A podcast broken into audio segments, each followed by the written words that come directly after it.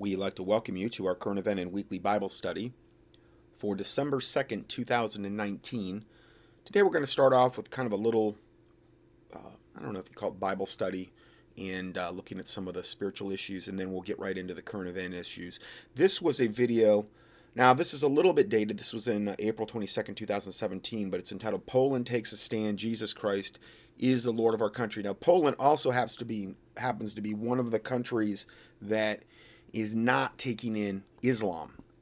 So because they have, you know, halfway of a head on their shoulders, they're not also taking it. And this is as current as April 2nd, 2019. There was a video that was put out saying, here's why Poland takes in millions of migrants, just not Muslim ones. So it kind of goes along with this. So I'm going to play this now. A lot of this isn't a really long video. You're not going to, I mean, unless you speak Polish, you're not going to understand the language that they're speaking. I don't.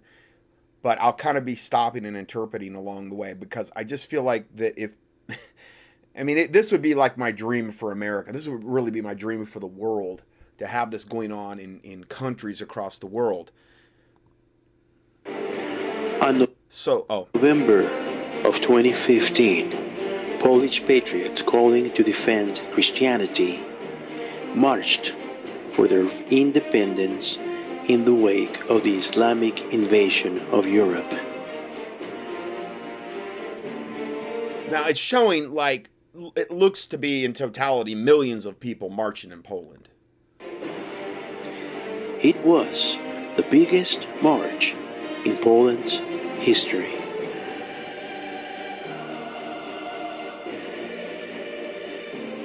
I mean, it's huge. And again, if you're watching the video, you'll actually see the overhead aerials. There's no way they could capture it unless they had, like, aerial footage to see how many people were in this march. Not one report from the MSM. I mean, in the mainstream media, not one report. You ever hear about this? I didn't either. But it's legitimate. I mean, there's tons of commenters below on there that are from Poland that, you know, verify this information. But, you know, you're not going to see this anywhere, because it glorifies Jesus Christ, and they can't have that at all. The guy starts out, praise be our Lord Jesus Christ. Forever, amen. My beloved, today the enemies of our church and homeland must be going mad seeing this huge army of patriots.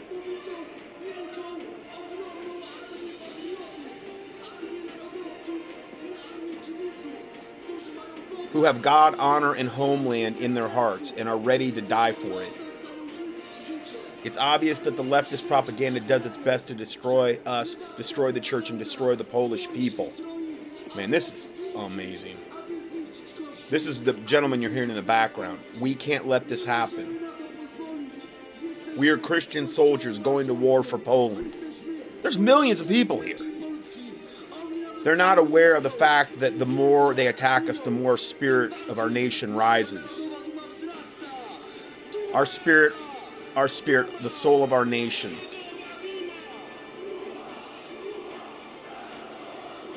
They're all carrying, I think, the Polish flags. I mean, it's a lot of people. We are conscious of our roots, conscious of our Christian heritage. And I'm sorry about the pauses in between, but it's as quick as it goes. God, honor, homeland.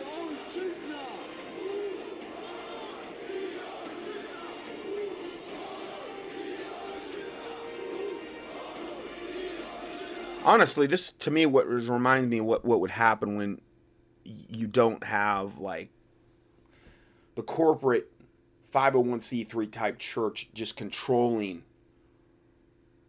the narrative and controlling the Christians in a particular given country in this case. And I'm not saying Poland's perfect, okay, by any stretch of the imagination, but I mean, obviously this is a far cry than what's really happening here on a real level.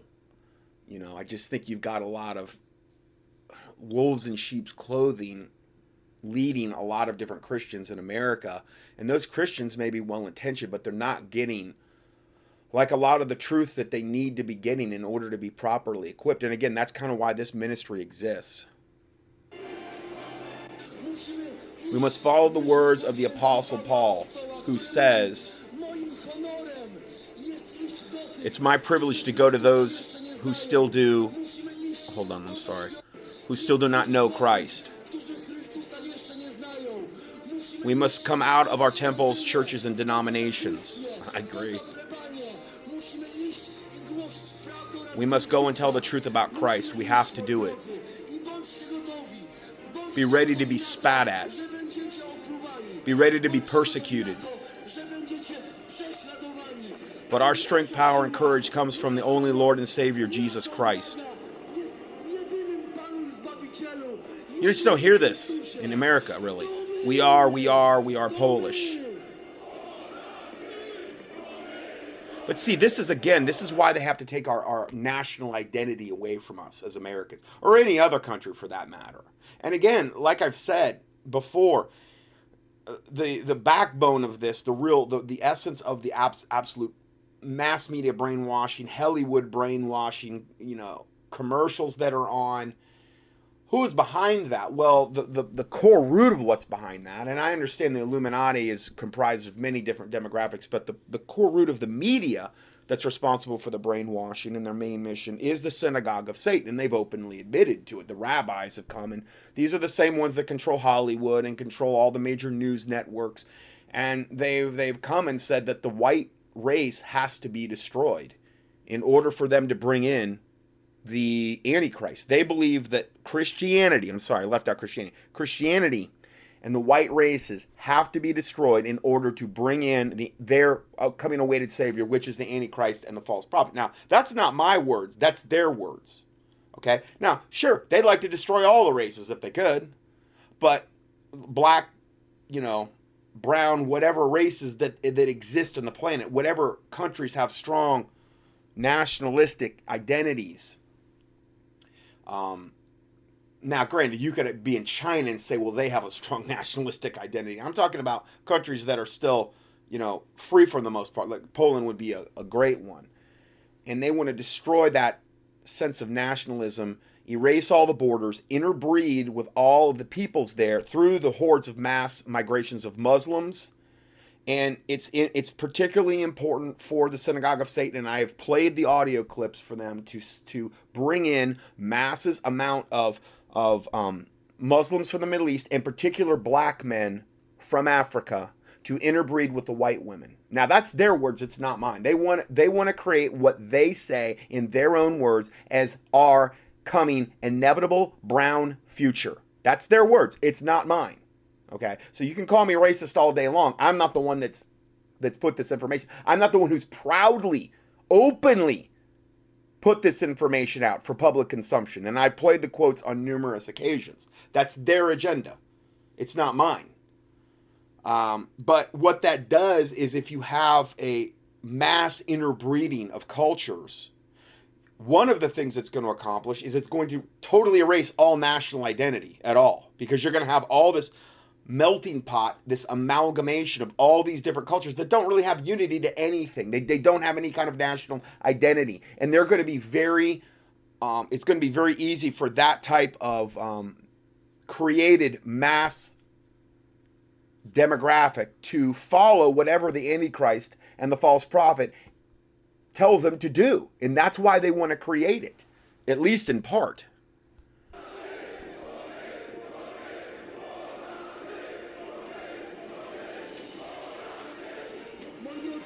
Dearly beloved, we are Christian soldiers, the great army of Poland. We cannot forget the fact that history repeats itself.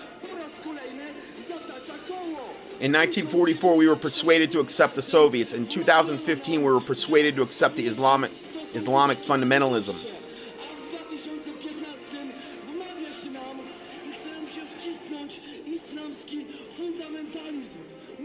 We shall never accept it. We shall never accept it. We're not concerned with peaceful Muslims. We're concerned with their fundamentalism. But again, as I've said before, The peaceful Muslims, all they are is a beachhead. All they are is a fifth column set of troops to bring in the facade of peaceful Islam, while in reality, all they're doing is, which is very important, they're establishing a beachhead. Okay, so peaceful Islam is the first step, because there is no such thing as peaceful Islam.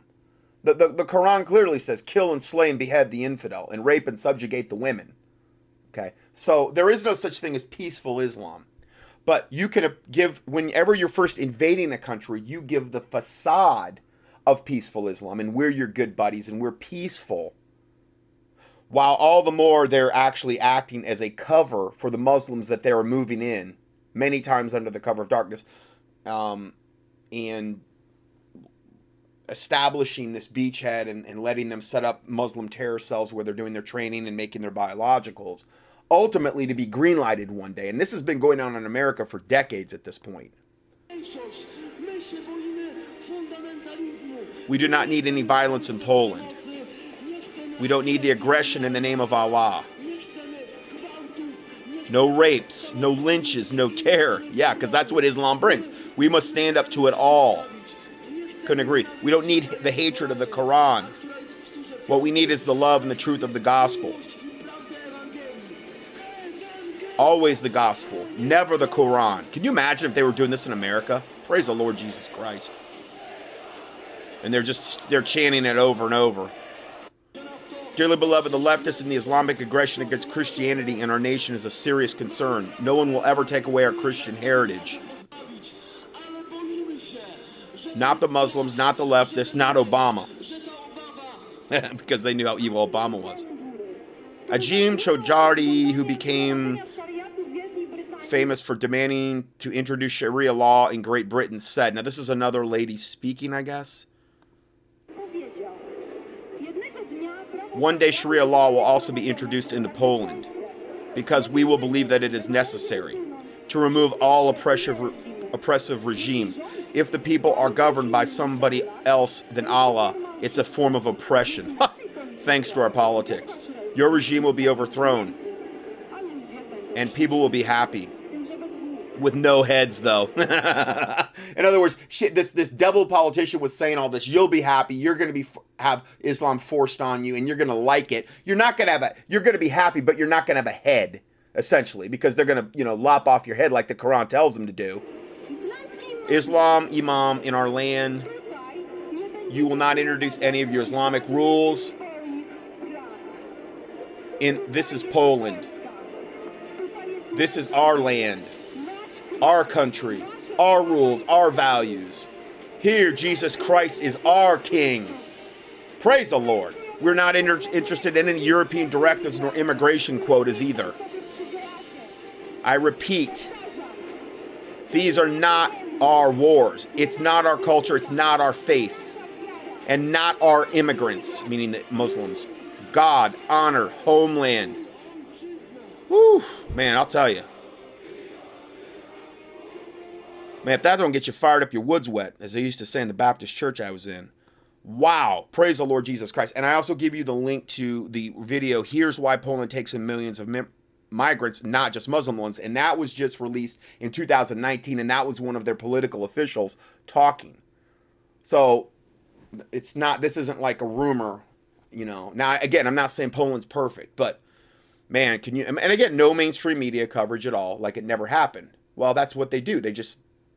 mainstream media is lies, and that's what they're there for, is to make sure you don't get the truth, and that all you're going to get is their lies about climate change and whatever false narrative they're trying to give you. Now, this one is entitled This Happens in the Unseen World When We Fast and Pray. So this is just a good one to kind of, very good information to know.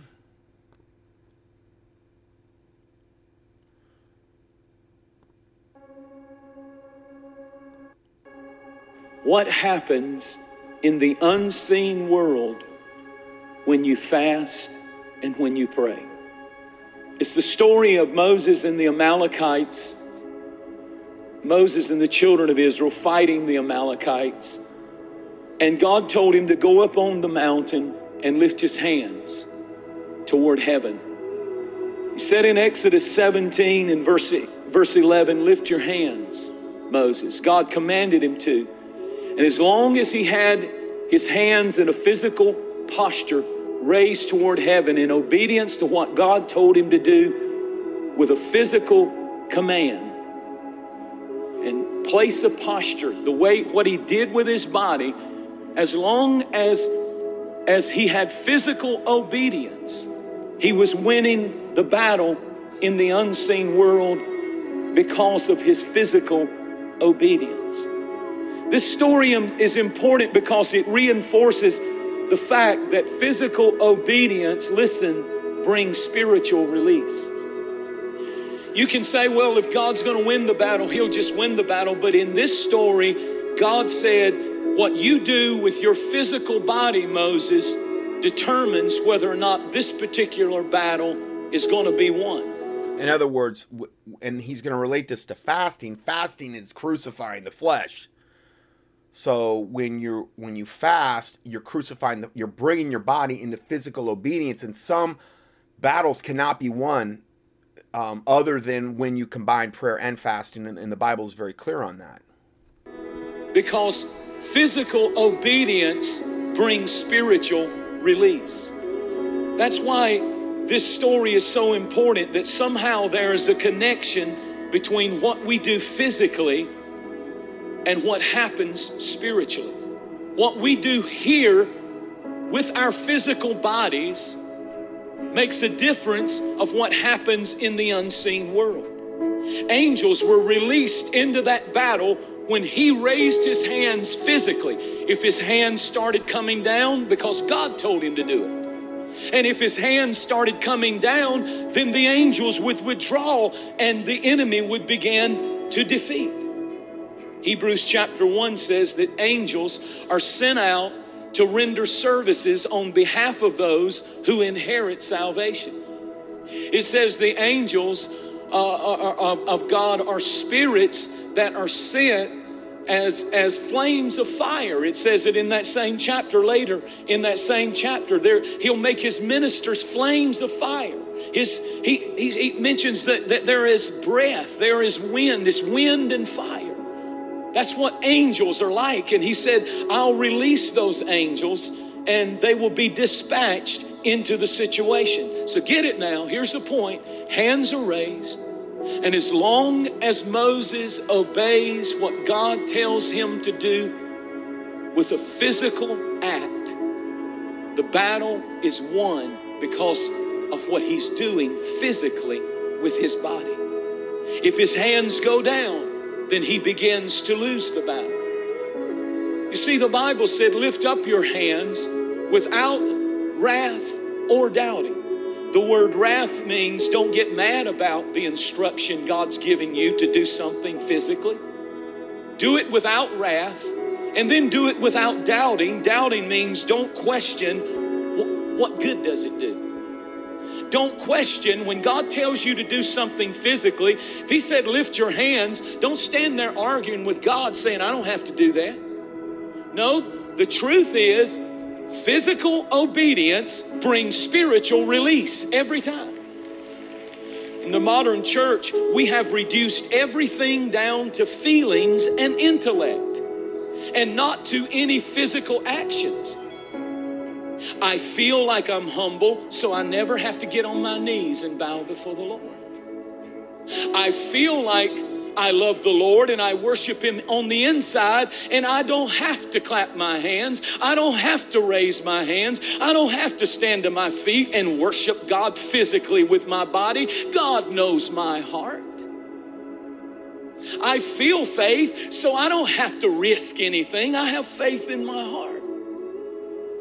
Everything gets reduced down in the modern day church to internal stuff, and there is no outward manifestation. But if you tell your wife or your husband, I love you on the inside, but you never show it on the outside, they're going to question you. And God says, sometimes I demand of my people a physical act of obedience before I release spiritual reward. And fasting is one of those acts of obedience. There are times when God requires of all of us a physical action. A physical action. Why? Because there's a connection between the physical action here and the spiritual power that is released there. Moses with his hands up, as long as his hands are up, Israel wins. Physical obedience releases spiritual power, favor, help, protection, healing, miracles, blessing. And when you begin to fast and pray, you release God's supernatural power and forces of heaven. I'm going to show you this right out of the Bible. You know, I hear this little saying, higher levels, higher devils. And that's a good saying, and I get it, you know, that the higher you go up in God, the more the devil fights you. But it's almost, that statement almost glorifies the devil to me. Higher levels, higher devil. It almost says, I don't want to go too high, because then the devil will know who I am and really attack me. He already knows who you are. And who is protected more on a battlefield?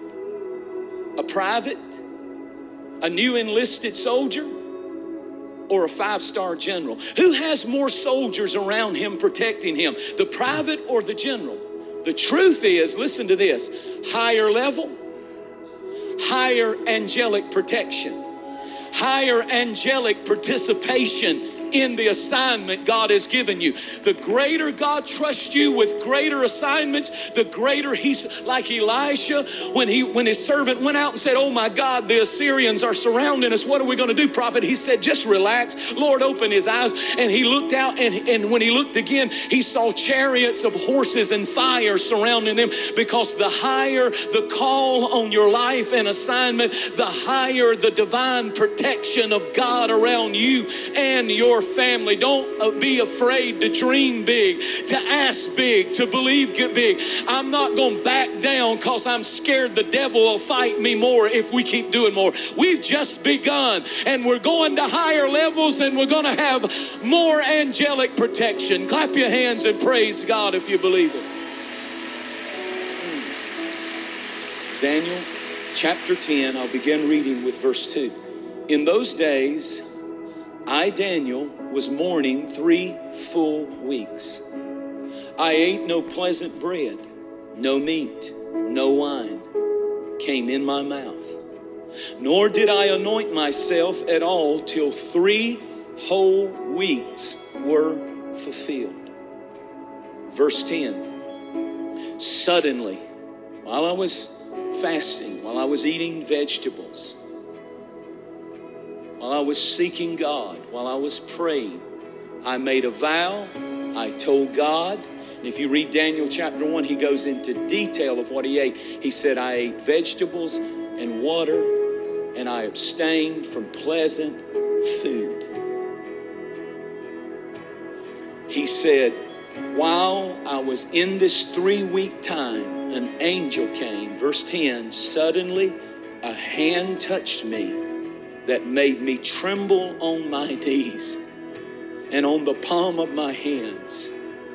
And he said, O Daniel, man greatly beloved, understand the words I speak to you. This is an angel talking to him. And notice he said, I come, and this is how God feels about you. O Daniel, man greatly beloved, understand the words I speak to you. Stand upright, for I have been sent to you. While he was speaking the word to me, I started to tremble.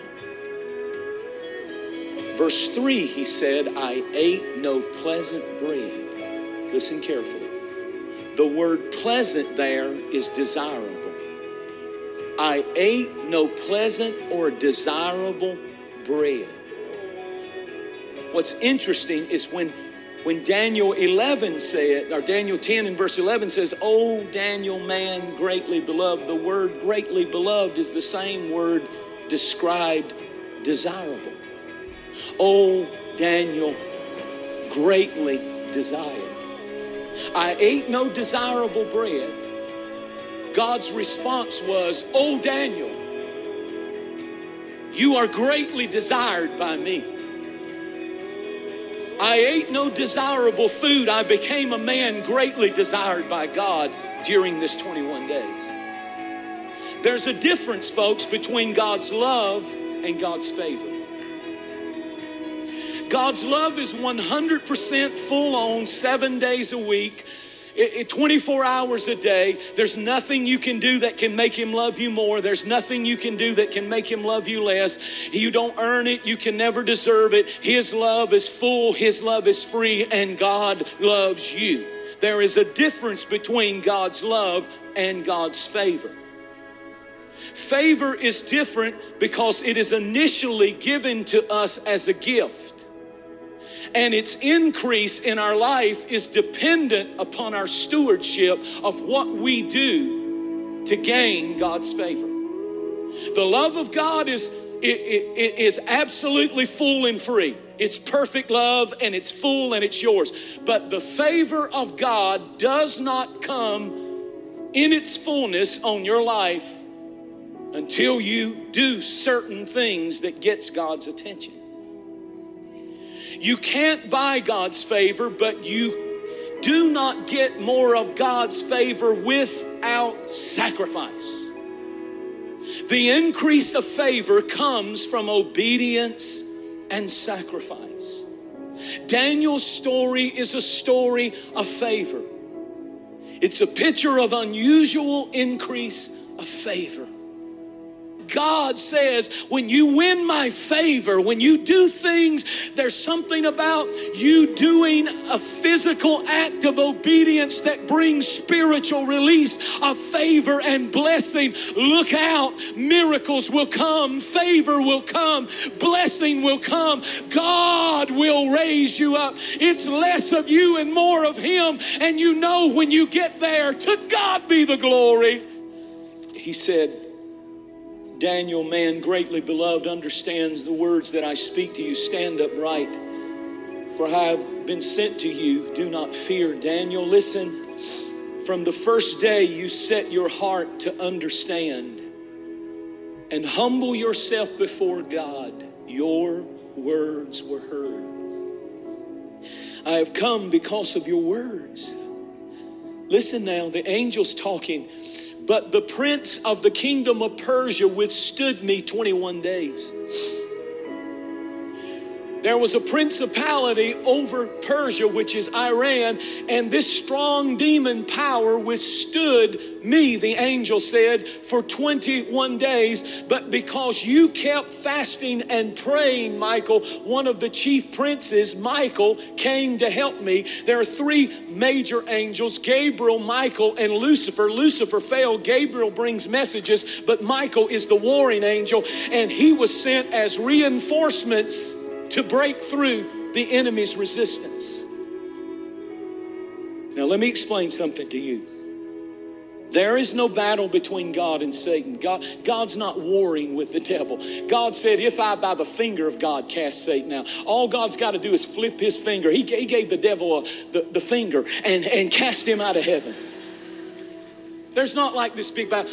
There is no war between God and Satan. But listen, everything was created for a purpose. There is a war between the angelic forces and demonic forces, and you and I get to vote who wins. That's what this story teaches. That there are angels and demons that are battling, and angels have the answer to prayer, and they're battling, and you and I, what we do physically can release spiritual power to those angels. We vote in the battle of the heavenlies. Now let me close with this thought. In that story in Mark chapter 17, when the disciples said, why could we not cast this devil out? Jesus gave two reasons. He said, you have unbelief and you are a perverse generation. In other words, he was saying to his own disciples, because that's who asked him. Number one, if you have unbelief, you have disconnected from God. You have disconnected from the word. You have disconnected from praise and worship. You have disconnected from church. You have disconnected from my presence, you have disconnected from hungering for me. And when you disconnect from God, unbelief begins to take over.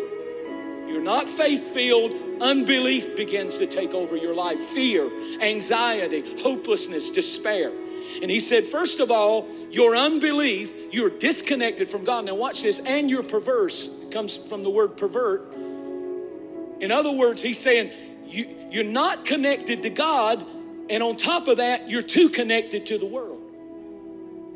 But let me tell you how you fix that. This kind comes by fasting and prayer.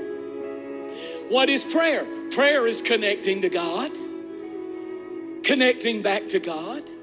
Fasting is disconnecting from the world, disconnecting from the lust of the flesh, the lust of the eyes, the pride of life. I don't care who you are. I am your pastor. I am your preacher. I do this full time, and I constantly have to go back and align myself and say, God, help me, because I'm disconnecting from you and I'm connecting to the world. And that's why I love this season, when we get real, when we get honest, when we get to this place where we feel like we're disconnected from God, we're too connected to the world.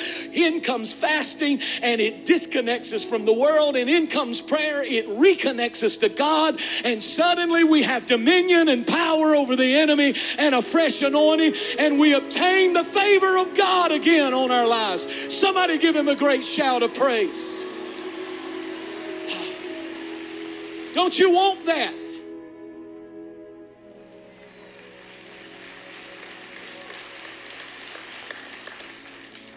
Say this: if I give up desirable food,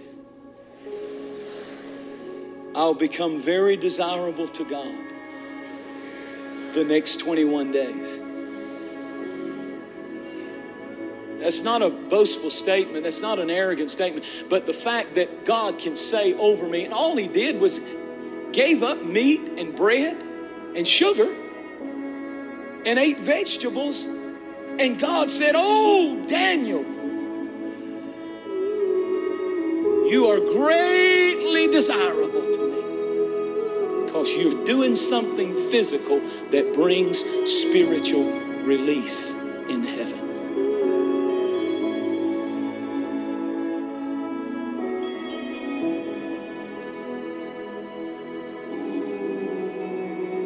Okay, so we have that, and that's just some really great things to always keep in mind regarding ways to connect to God, and also praise and worship, and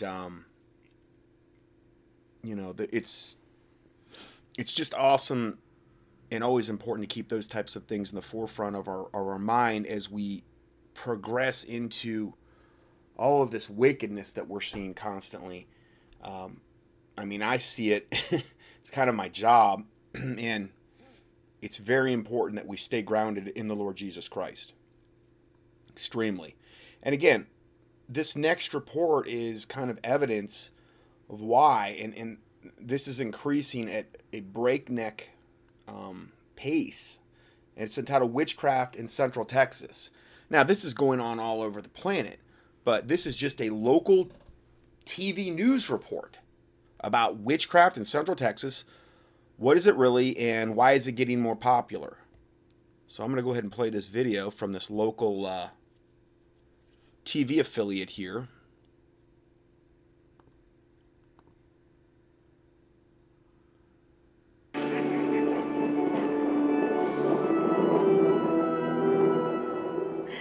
Welcome back. When trick-or-treaters show up at your door this week, you'll probably see more than a few witches. It's a pretty popular costume. But for an entire group of people, including many in Central Texas, witchcraft is a way of life. In this week's Your Best Life, I sit down with a local woman who says being a witch makes her feel like a truly empowered woman. Between the candles, the books, the signs, artifacts, and not one but two black cats, it's easy to tell when you're inside Michelle Morris's Killeen home that a witch lives here. Morris is an eclectic pagan and practicing witch. She's also the high priestess and leader of Fort Hood Open Circle, a non-denominational pagan congregation that's been a recognized religious organization on post for more than 20 years. We have a lot of just eclectic. And I've seen this hairstyle a lot with women in particular, where they're shaving now the sides of their heads, and their hair's short, but they're also shaving the sides of their head. And it's almost like the Bible talks about that the glory of a woman is her long hair. Now, I understand not all women can grow long hair. I get that. I understand that. But that is the covering that the Bible mentions in the New Testament that regarding a woman having power over her own head. It's not a head covering. Now, I guess if you had short hair, then you could make a biblical case for wearing a head covering as a woman in church or in prayer. I get that. Okay.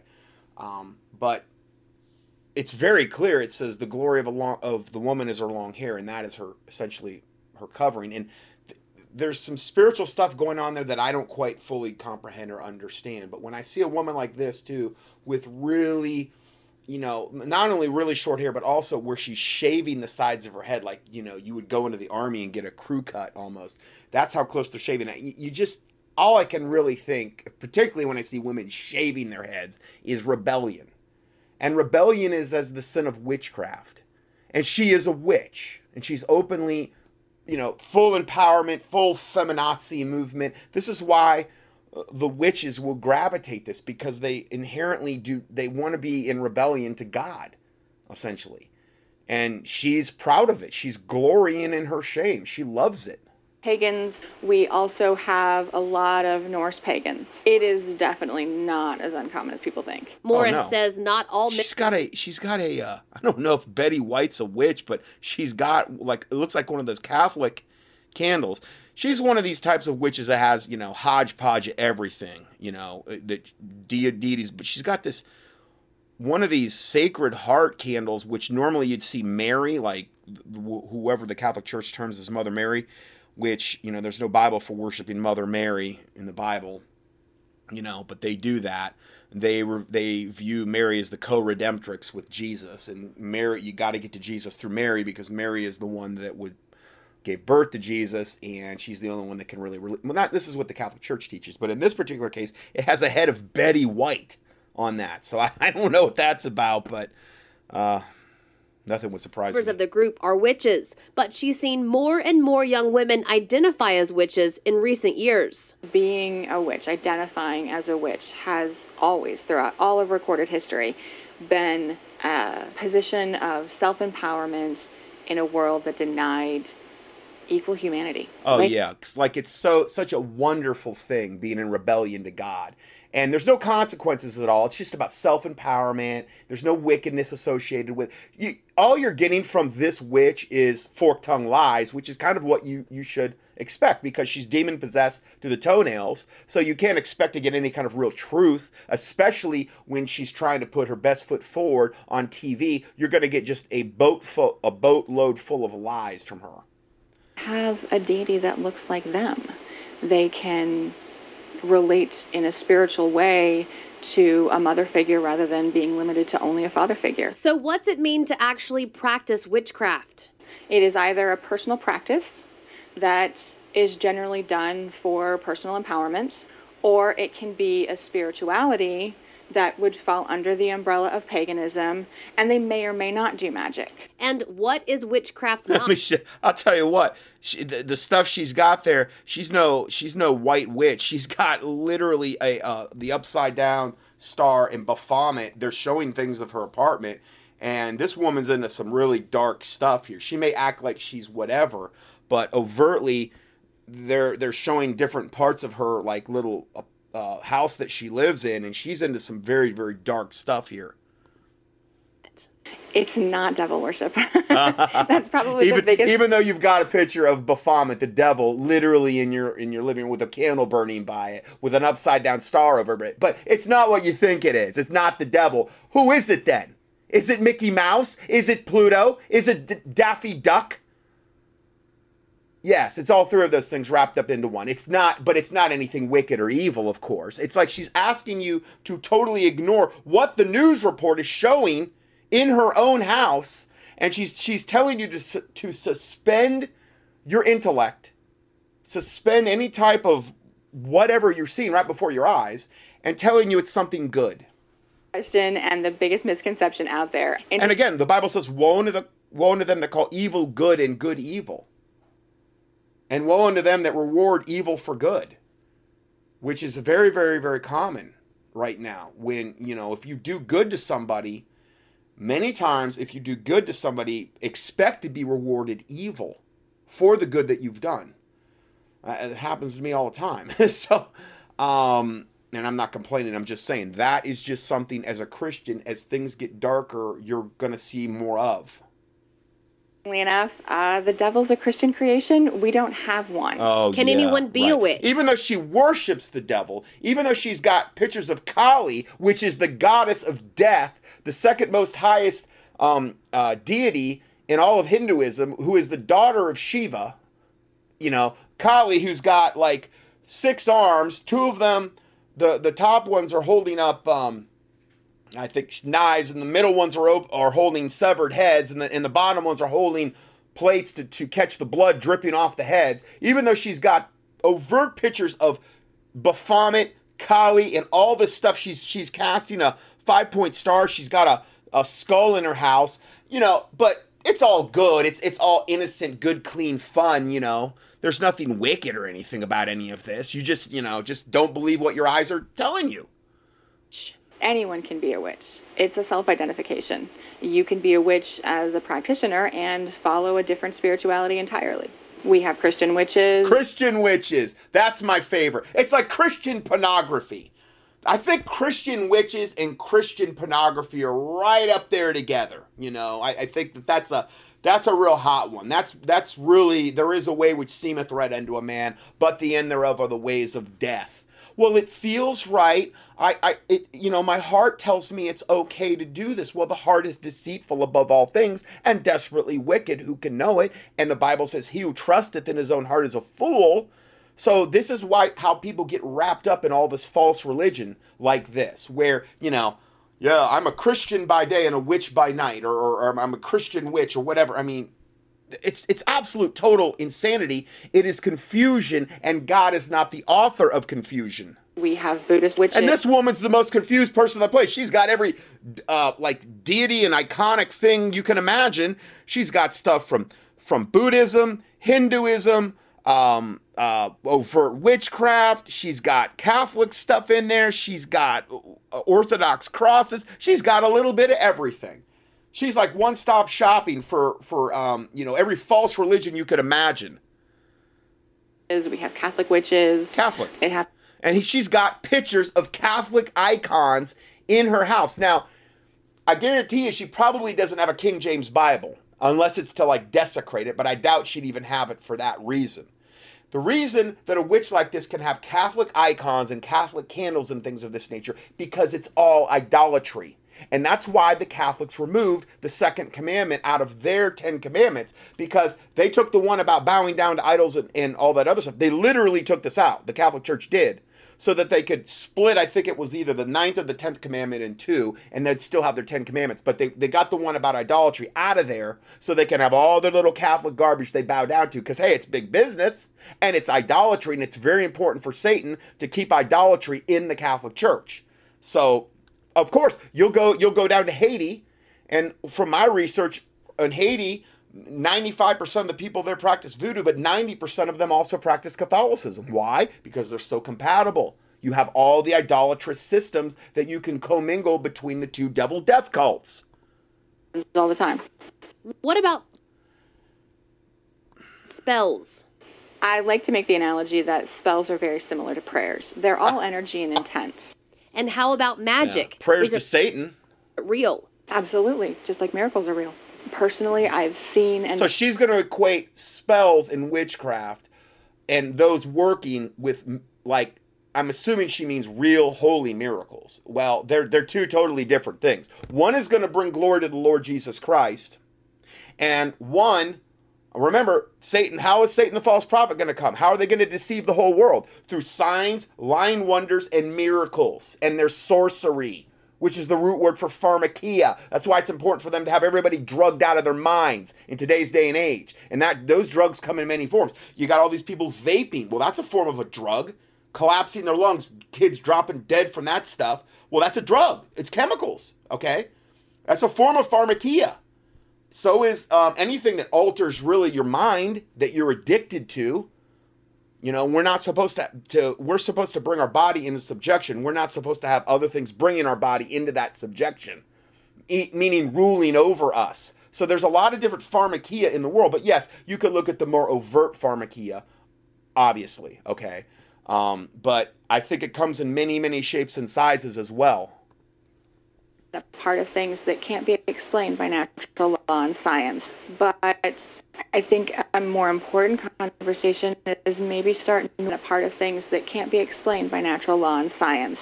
But I think a more important conversation is maybe start normalizing the fact that nobody questions when a Christian says miracles are real. But if a witch says magic is real, we get looked at like maybe we have two heads when we're talking. Notice how she only is concerned with Christians, because if you're a true, real witch, that's all you're going to really... all the other religions are Satan's. In fact, most of the ones that call themselves Christians, a lot of them are taken over by Satan too. I'm sorry, but you know, that, you're going to walk into many Presbyterian churches and probably have any chance to get saved. I was brought up in a Lutheran middle school, and I never heard the gospel one time. Went to a Catholic high school, never heard the gospel one time. Ever. Now, I'm not saying that's not possible. I'm just saying it's not the norm. And it's especially not going to be the norm as we move more toward this politically correct where we can't offend anybody. And in order to offend no one, then you can't preach the gospel of Jesus Christ, which is an exclusive thing. I mean, there is only one way, okay?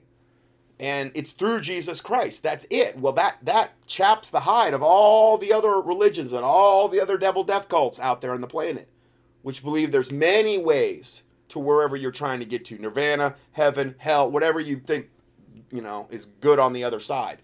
Because some people do think hell is good. So that's really the only one she's going to question or to not so subtly attack.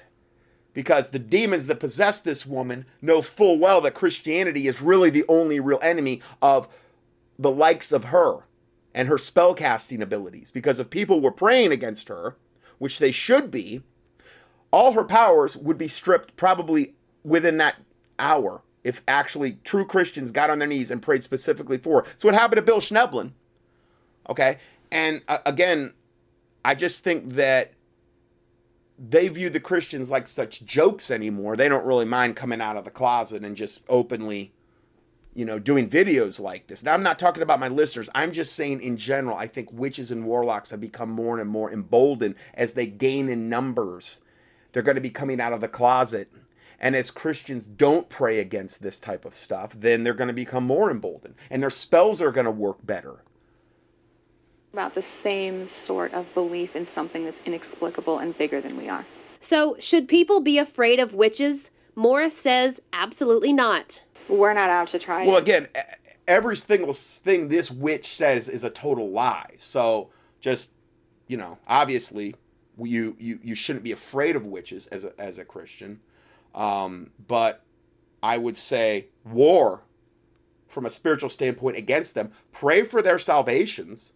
I have a prayer that I've put out regarding the witches. In fact, I'll repost it under this so you can have it. I pray it 3-4 times a week, maybe on a given week if I'm really slammed, maybe 2 times. But I truly believe, and it was given to me by a deliverance minister from Tasmania, a longtime listener, and it's a really great prayer to incorporate into what your everyday actions are as a Christian. It's a great way to start out the day.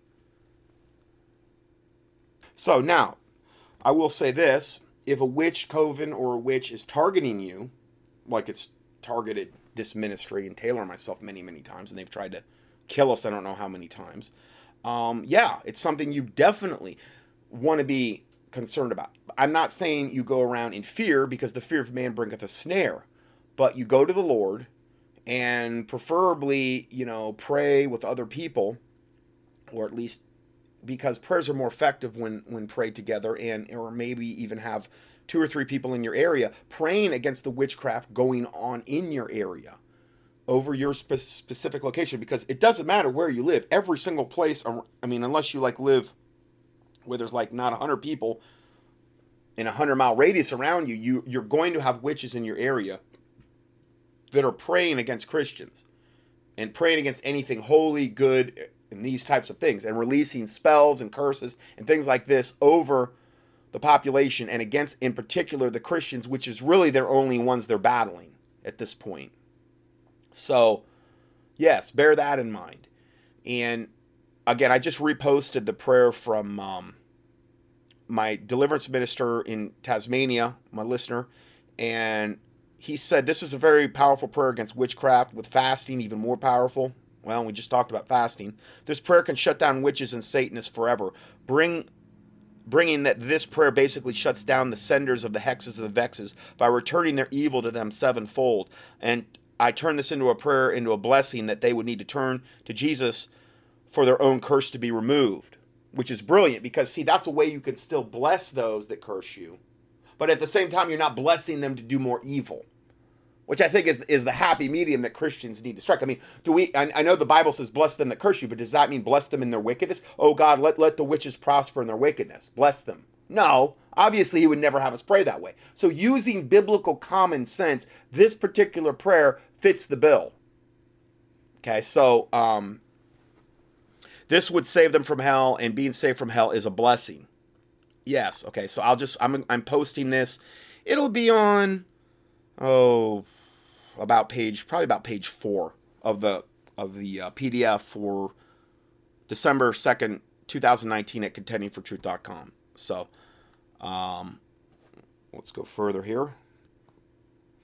Convert your children, drag your teenagers into witchcraft.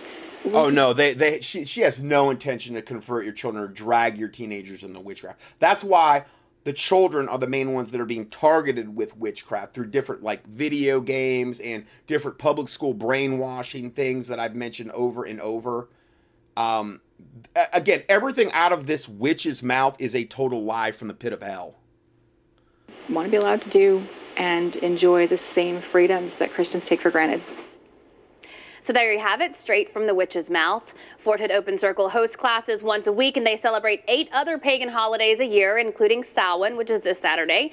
You can find, which is Halloween, which is the highest satanic, holiday for them, or holy day. And that's where we got these terms as holy days, because those are satanic and pagan holy days. Samhain, Christmas, Ishtar, which is Easter. These things don't have to do with Jesus, but see, the Catholic Church, back in the day, repackaged those holidays, those pagan holidays, and put a Christian wrapping and veneer on them. But, just because you put a bow on a pig doesn't make the pig good and wonderful and desirable. And that's what they've done with these pagan holidays. And again, if you don't believe me, just key in Christmas, Easter, Valentine's Day, May Day. I've done studies on just about every one of the pagan holidays, the major ones that are out there. And this is the pagan calendar, which the pagans own. There's nothing Christian about any of it, but we're brainwashed from very early ages to think that these things have a Christian veneer to them, and they don't. More details about that group at Kate. So they're basically advertising the witch in her pagan stuff there. So let's go forward here. California to force internment and seize the assets of the homeless. Now remember, California is a beta test for every place else. So a new state law would allow the state to forcefully, quote, conserve. I love this terminology that they use. Conserve people with mental illness. This means if you are homeless and determined to not be, quote, self-sufficient, the state can detain you and seize control of your finances. How are you going to have finances if you're homeless anyway?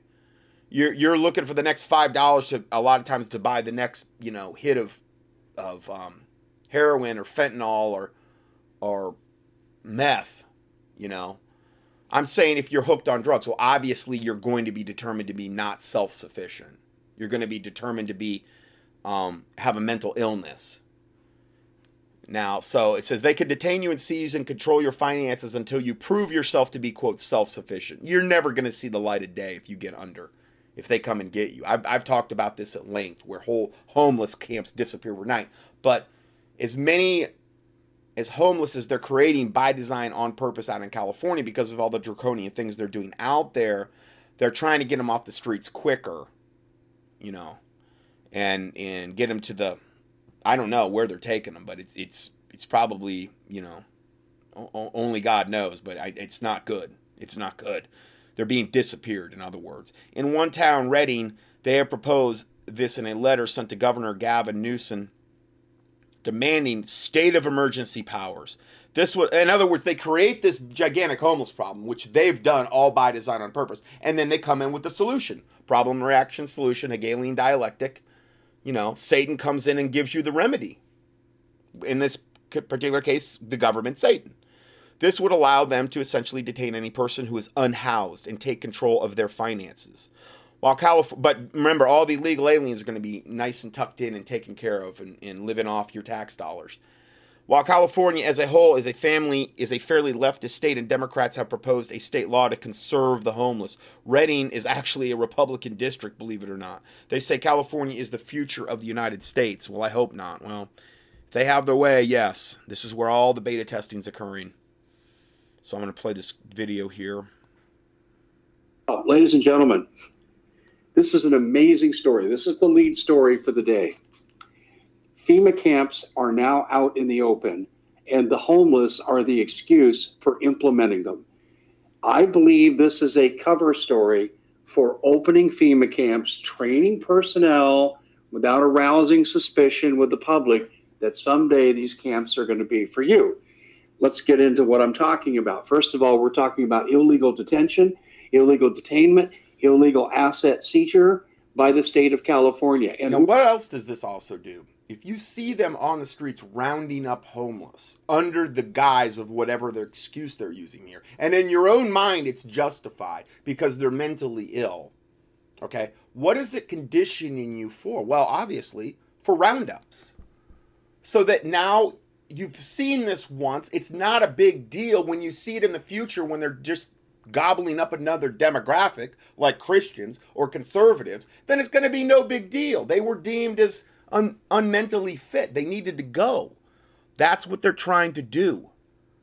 Going after the homeless. Now, you know, they haven't done anything for these people. We have 70 blocks of unchecked, continuous homeless people. You've got diphtheria and typhoid, all of these terrible illnesses.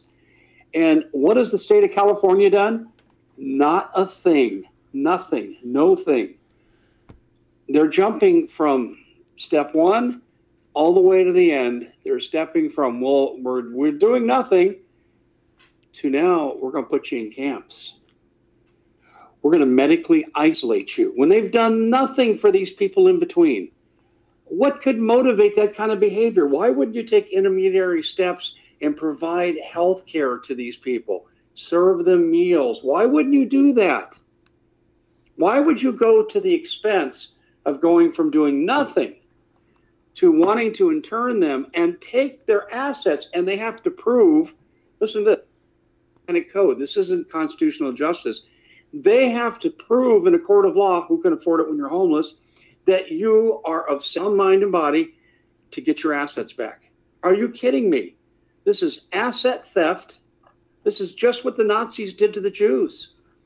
And, you know, many Jewish people after World War II tried to go to the Swiss banks, and most of them unsuccessfully did not get their relatives' property back. This is exactly what the state of California is doing. But even on a larger scale, this is the rollout and training of FEMA camps in America with live human beings. And you give me something else to interpret. You say, Dave, you're jumping from 0 to 60. I agree. But look at the absurdity. Absurd conditions require extreme analysis. And we are looking now at a situation that's unparalleled in American history, except for what? Well, let's go Trail of Tears. We don't want certain Native American tribes in the Southeast, says Andrew Jackson in his administration in the 1830s. So he marches them across the country and thousands die. Oh my gosh, you can't be of Japanese descent and be a loyal American in 1942. Can't have that. So we got to put you and your family in a camp, and we're going to take your assets. You see, there's some precedent for this. This is scary, folks. This is really, really scary. I'm going to leave you with this final thought. And I've told this story before, but now this comes into full view.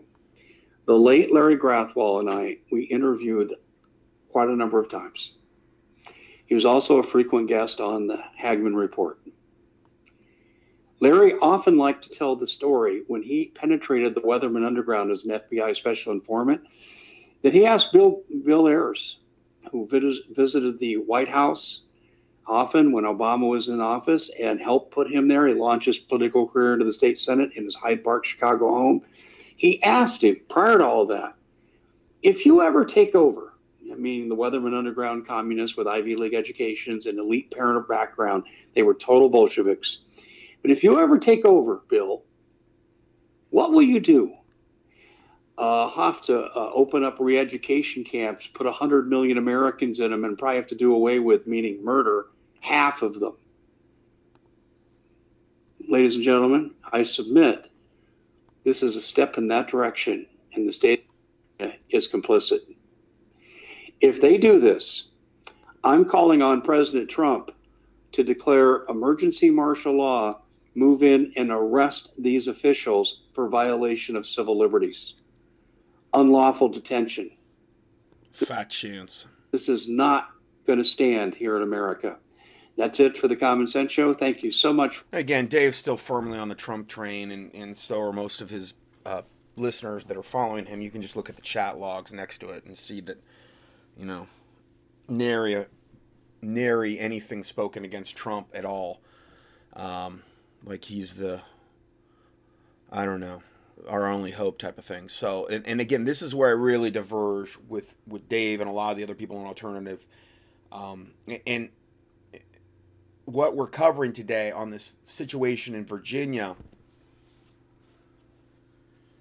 the thing is almost most of the people reporting on the situation where you're going to have potential gun confiscation in Virginia, unless some radical things happen, are viewing this through the lens that Trump is a good guy and he's going to defend us and we've got to get him in for 20, not like the reality, which is actually he's all part of the problem and he's not a good guy and he's all part of the theater, this big gigantic theater and con job that's being foisted upon humanity.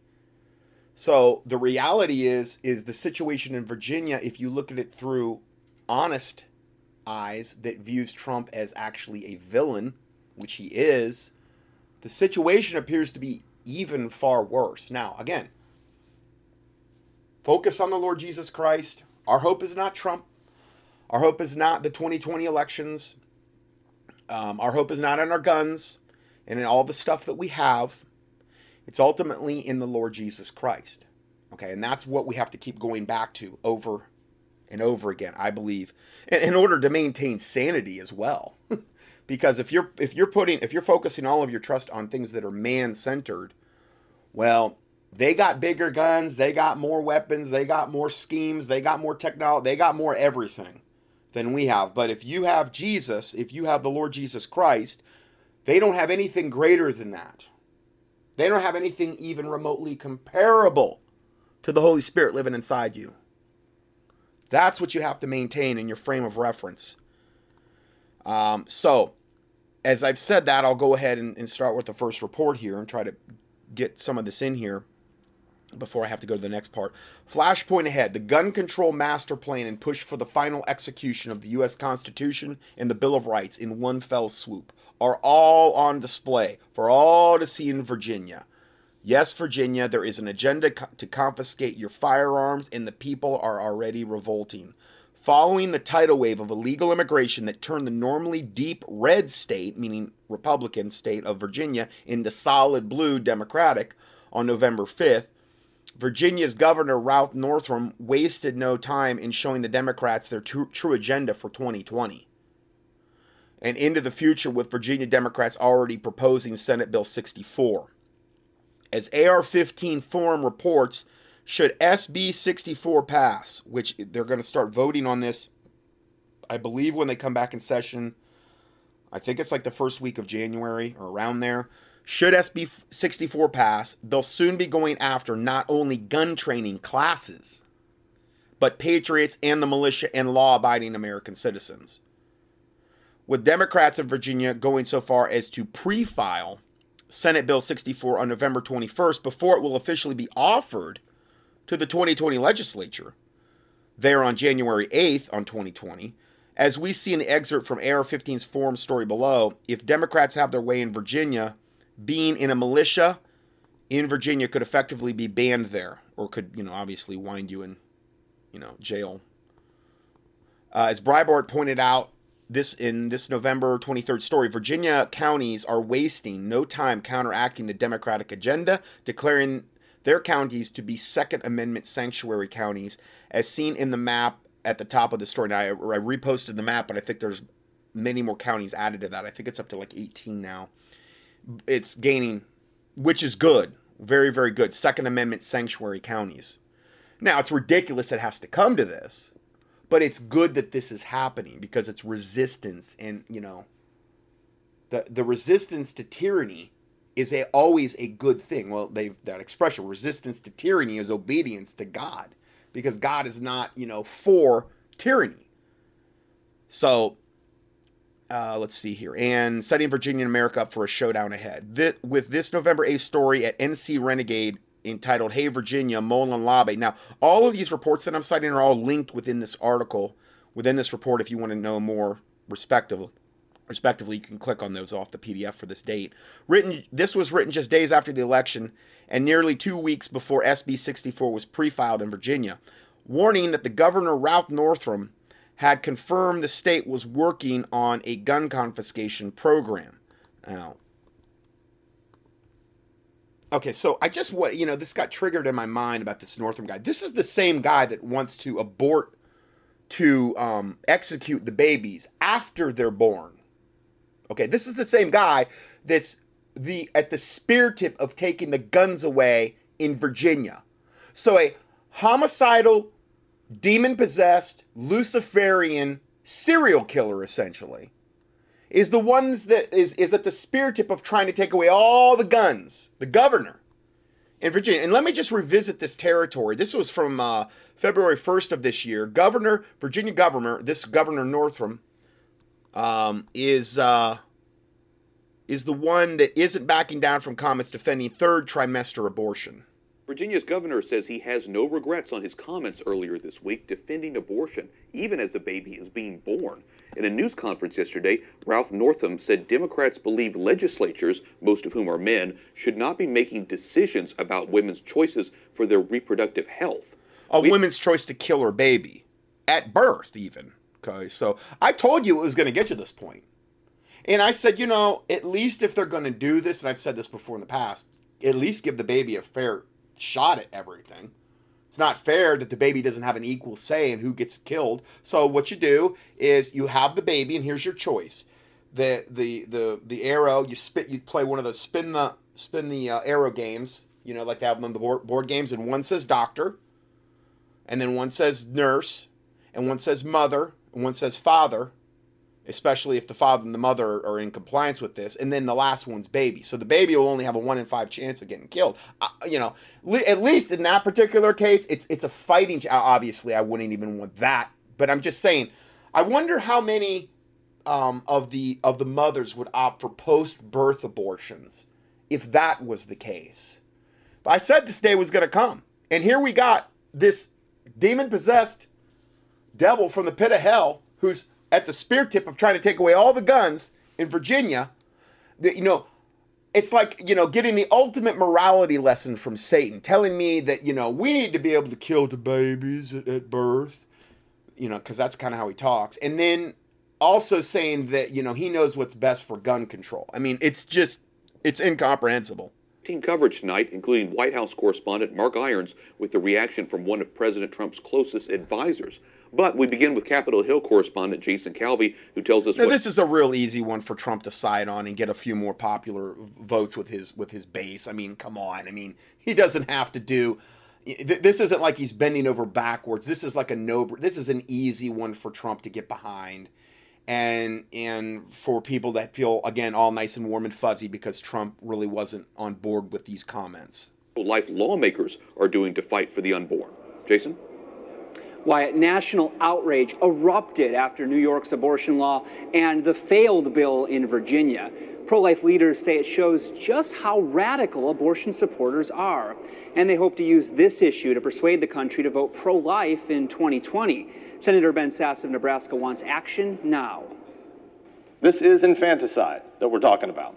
Republican Ben Sasse blasts Governor Ralph Northam of Virginia for supporting a bill in his state that would have allowed abortion up until and during birth. We're talking about a little baby girl who's been born and is on a table in a hospital or a medical facility, and then a decision or a debate would be had about whether or not you could kill that little baby. Sasse noted it's the biggest debate in the country over the last couple of days.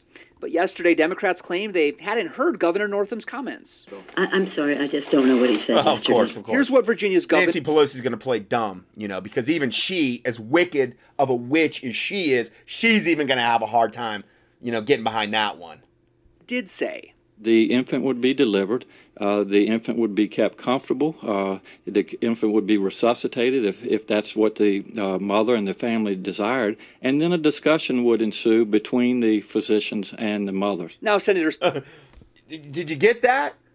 So the infant would be kept comfortable and delivered and resuscitated, and then a discussion would begin between the mothers and the physicians, as if we want to kill the baby or not. Okay, so that's where we're at in this country, where they're debating on, and this is already going on, okay? This is already going on. There are already women that are aborting their children after they're born. I don't know if I got into that last week or if it was, I just put out a report on that. I believe it might have been the last newsletter. I put out so much information I can't. But no, it was on story after story after story of nurses recounting that the mother was like, "Oh, get the baby away from me! I don't want to see it. Is it dead yet? Put it in a room by." And I don't know. I guess this is going on. So this is just the natural progression of when evil increases and overtakes a country. And again, what is it, over 4,000 abortions every day in America, and those are just the ones we know about? How can God not judge that? How? This has been going on for decades, and the church essentially kind of does nothing because we had the power initially to stop this, but they didn't, and we've not done a whole lot since then collectively. And again, like I said, if we got all the 501c3 churches and they repented and they started praying and fasting and actually being proactive with the government, this could have been shut down a long time ago.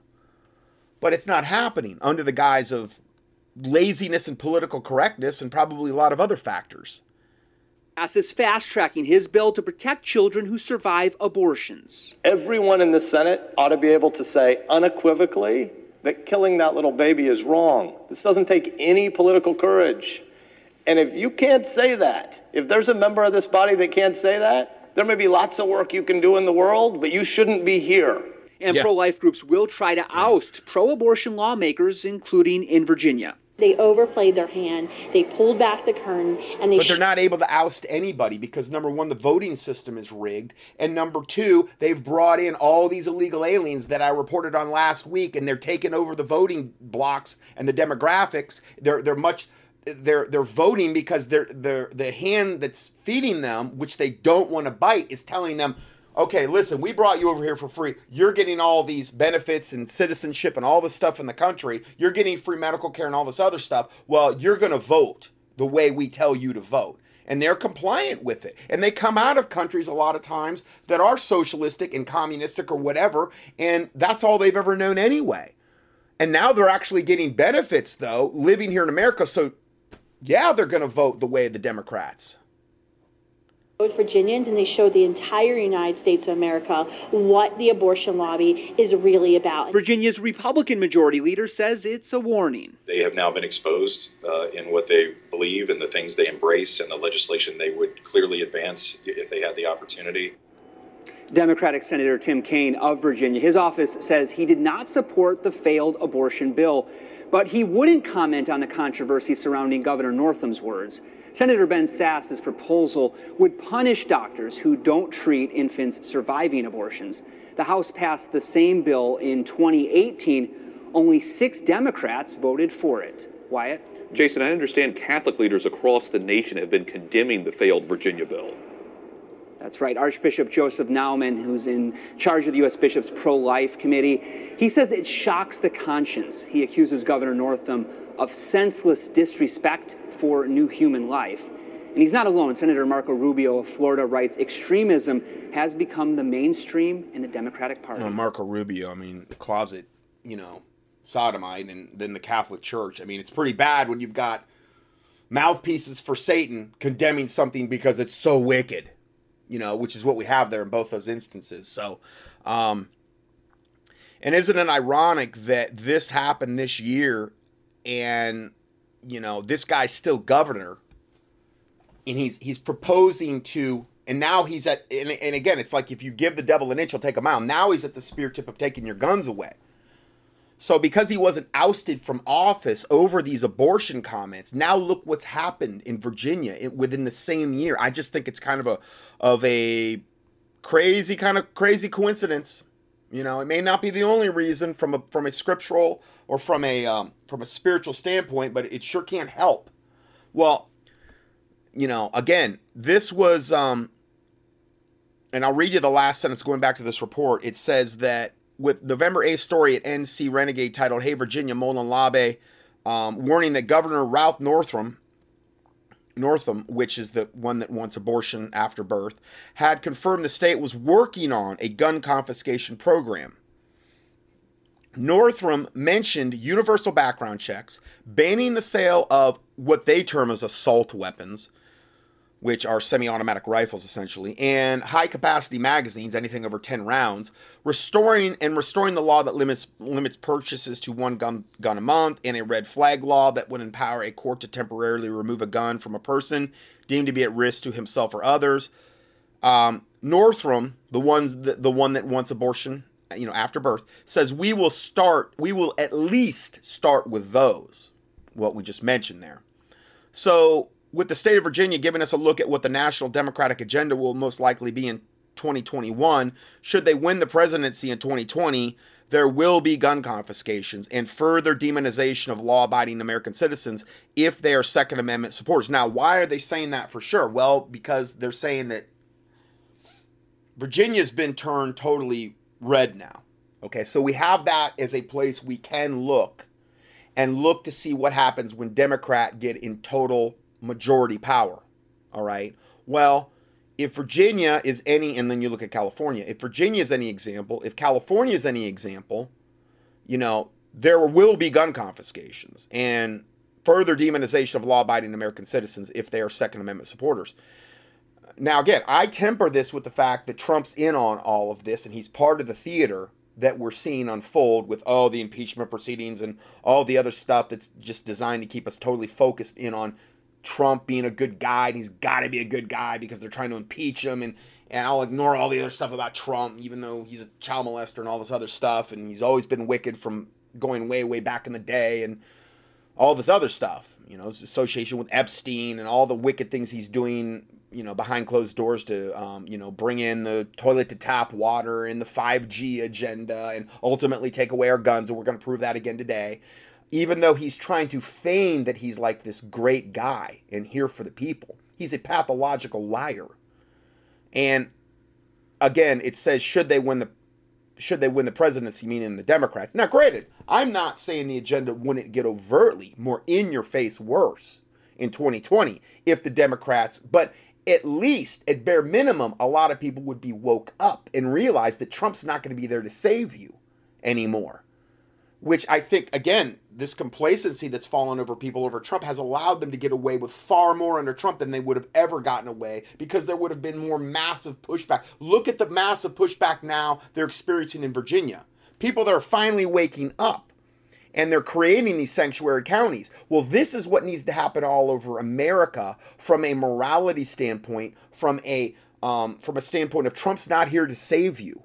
But still, there's this gigantic demographic of Trump supporters that are asleep now because they think Trump's going to win 2020 and everything's going to be hunky-dory and everything's great now. So I look at this a little bit differently than the average person who is still thinking Trump's a great guy. So bear that in mind as I read these things out, because they're written. Most of all the reports in alternative media are written from the standpoint that Trump is a good guy. Going further, it says patriots or militia members high on their list, along with vilifying of Christians and conservatives, will be the ones that, you know, that those are the ones that will be targeted. The Second Amendment reads, a well-regulated militia be necessary to the security of the free state. The right of the people to keep and bear arms shall not be infringed. But that doesn't matter to Satan. The following excerpt, which comes to us from a story over at Gun Rights Watch titled, Virginia has become an overnight tidal wave of Second Amendment sanctuary cities. The sudden flood of resolutions to protect gun owners will soon envelop most of the state. Well, people are finally seeing rubber meets the road. I'm going to be in a county that is going to ban guns. Well, you know what? Now it's really starting to get real for a lot of people. Do you know what this means? This means that at bare minimum, you're going to have people that are either they're going to have to, I guess they have one of two options. They can stay in their county when all these laws get enacted, which they most likely will, unless there's enough pushback, prayer, and fasting against it. They're either going to have to stay in their respective counties and hide their guns, or hope they can hide them, or they're going to have to turn them in if they're registered, if they bought them and registered them and all that other stuff. Or they're going to have to move to these sanctuary counties. Now, this is a really big deal for a lot of people, having to pick up and move your whole life. What if you have a job in that particular area? What if you live in a house that you know, you're like, you've got tons of payments into, and the real estate market isn't that great, and you can't afford to take a bath on selling it, and there's no jobs in any of the other areas? Maybe you want to move because you have a connection in your particular, maybe you live there your whole life. Oh, it's no big deal. Just pick up and move to one of the sanctuary counties, where at least you'll be able to have your guns. That's where it's getting to right now. I mean, Virginia borders my state, you know, North Carolina. And I emailed one of my friends, the one that I go on we go and do spiritual warfare and prayer. And I'm like, I said, we border this state. That's how close this is getting. And it's not going away. They're just from the standpoint of the illegal alien invasion alone, not only do they have the ability to rig the vote systems, and it is not only as both sides are controlled opposition, Republicans and Democrats, okay, but at least the Republicans have to put on a facade of being against this. You know, Trump tried to do some really overt in-your-face stuff on the gun control stuff, which I pointed out just in the last year, but there was enough pushback to that Trump had to back off. He wants it. He's controlled by Satan and the Illuminati and Lucifer, okay? But he, as a Republican in name only, has to still put on the facade that he's here to protect your Second Amendment rights. He's not, is really the reality. We'll prove that again today. But at least he has to put on the facade for now. Okay. The Democrats are not shackled by that same concept at all. They're coming for your guns, and they're going to be in your face that they're coming for your guns. But see, at least what's happening in Virginia is people are waking up now. The sudden flood of resolutions to protect gun owners will soon envelop most of the state, shows us just how quickly Virginians have revolted against future government tyranny there, with most of the state becoming Second Amendment sanctuary counties. Well, I hope it's most of the state. In a series of rapidly changing developments, Virginia is undergoing wholesale rebellion by rural and even suburban counties rejecting the oppressive gun control agenda recently revealed by the new incoming Democratic-controlled legislature. Gun owners all across Old Dominion, which I guess is Virginia, have been up in arms since anti-gun forces took the House and the Senate in the recent election, and are now preparing to resist having their arms taken away from them in any way possible. Enter the Second Amendment sanctuary counties. The county-level defensive tactic that originally began in Oregon close to a decade ago, then popularized in Illinois, has now spread to over a dozen states. It comes as no surprise that with a few other options and little to lose, many communities in the state are vowing not to take part in any gun confiscation schemes or enforcement of unconstitutional laws designed to make private citizens less able to defend themselves. The speed at which they reacted is a testament to how furious they are that their state government now wishes to infringe on their rights. Even dozen counties have passed gun owner sanctuary resolutions already, with new ones coming in on a nearly daily basis. Now, here's a map, but this map, again, I don't know, it's like a couple weeks, as of 11/25. Okay, so this is about, around a week by the time you hear the study. There's already a lot more counties that have already adopted this. And what it shows you is a map of all the counties of Virginia. And then it shows you in red, there's where a red county is where no action is being taken to make it a Second Amendment sanctuary city, meaning the red ones probably are very, very liberal and flooded with illegal aliens, the red counties listed. If you see a more of a tan color, there is progress being made. If you see them yellow, it's voting soon on that concept of becoming a Second Amendment sanctuary county. And the green ones have already passed resolutions. Now, there's a lot of green ones already, and there's a lot of them are voting soon, and a lot of them are progress. The minority are where they're the red, where there's no actions being taken place. That's encouraging. That is encouraging. But again, like I've said before, Trump's not going to save anybody. Grassroots prayer, fasting by the actual remnant of God is really the only thing that's going to push back the tide of evil. That's I've said that for years. So that's all I have for part one. I'm over on time here. And God bless you, and we will see you in part two.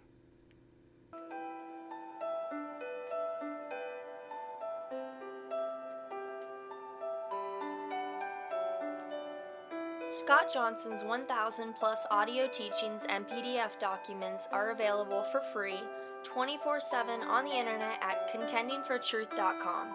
That's contendingfortruth.com.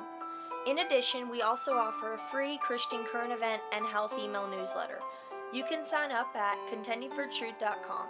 These email newsletters typically only generate about 3 to 6 emails per month if you subscribe to both lists. Please prayerfully help us to continue this work. For mail correspondence or to support this ministry, our mailing address is Scott Johnson, 2359 Highway 70 Southeast, number 321, Hickory, NC 28602. Or on the internet, a PayPal donation link can be found at contendingfortruth.com. Thank you, and may the Lord Jesus Christ richly bless you.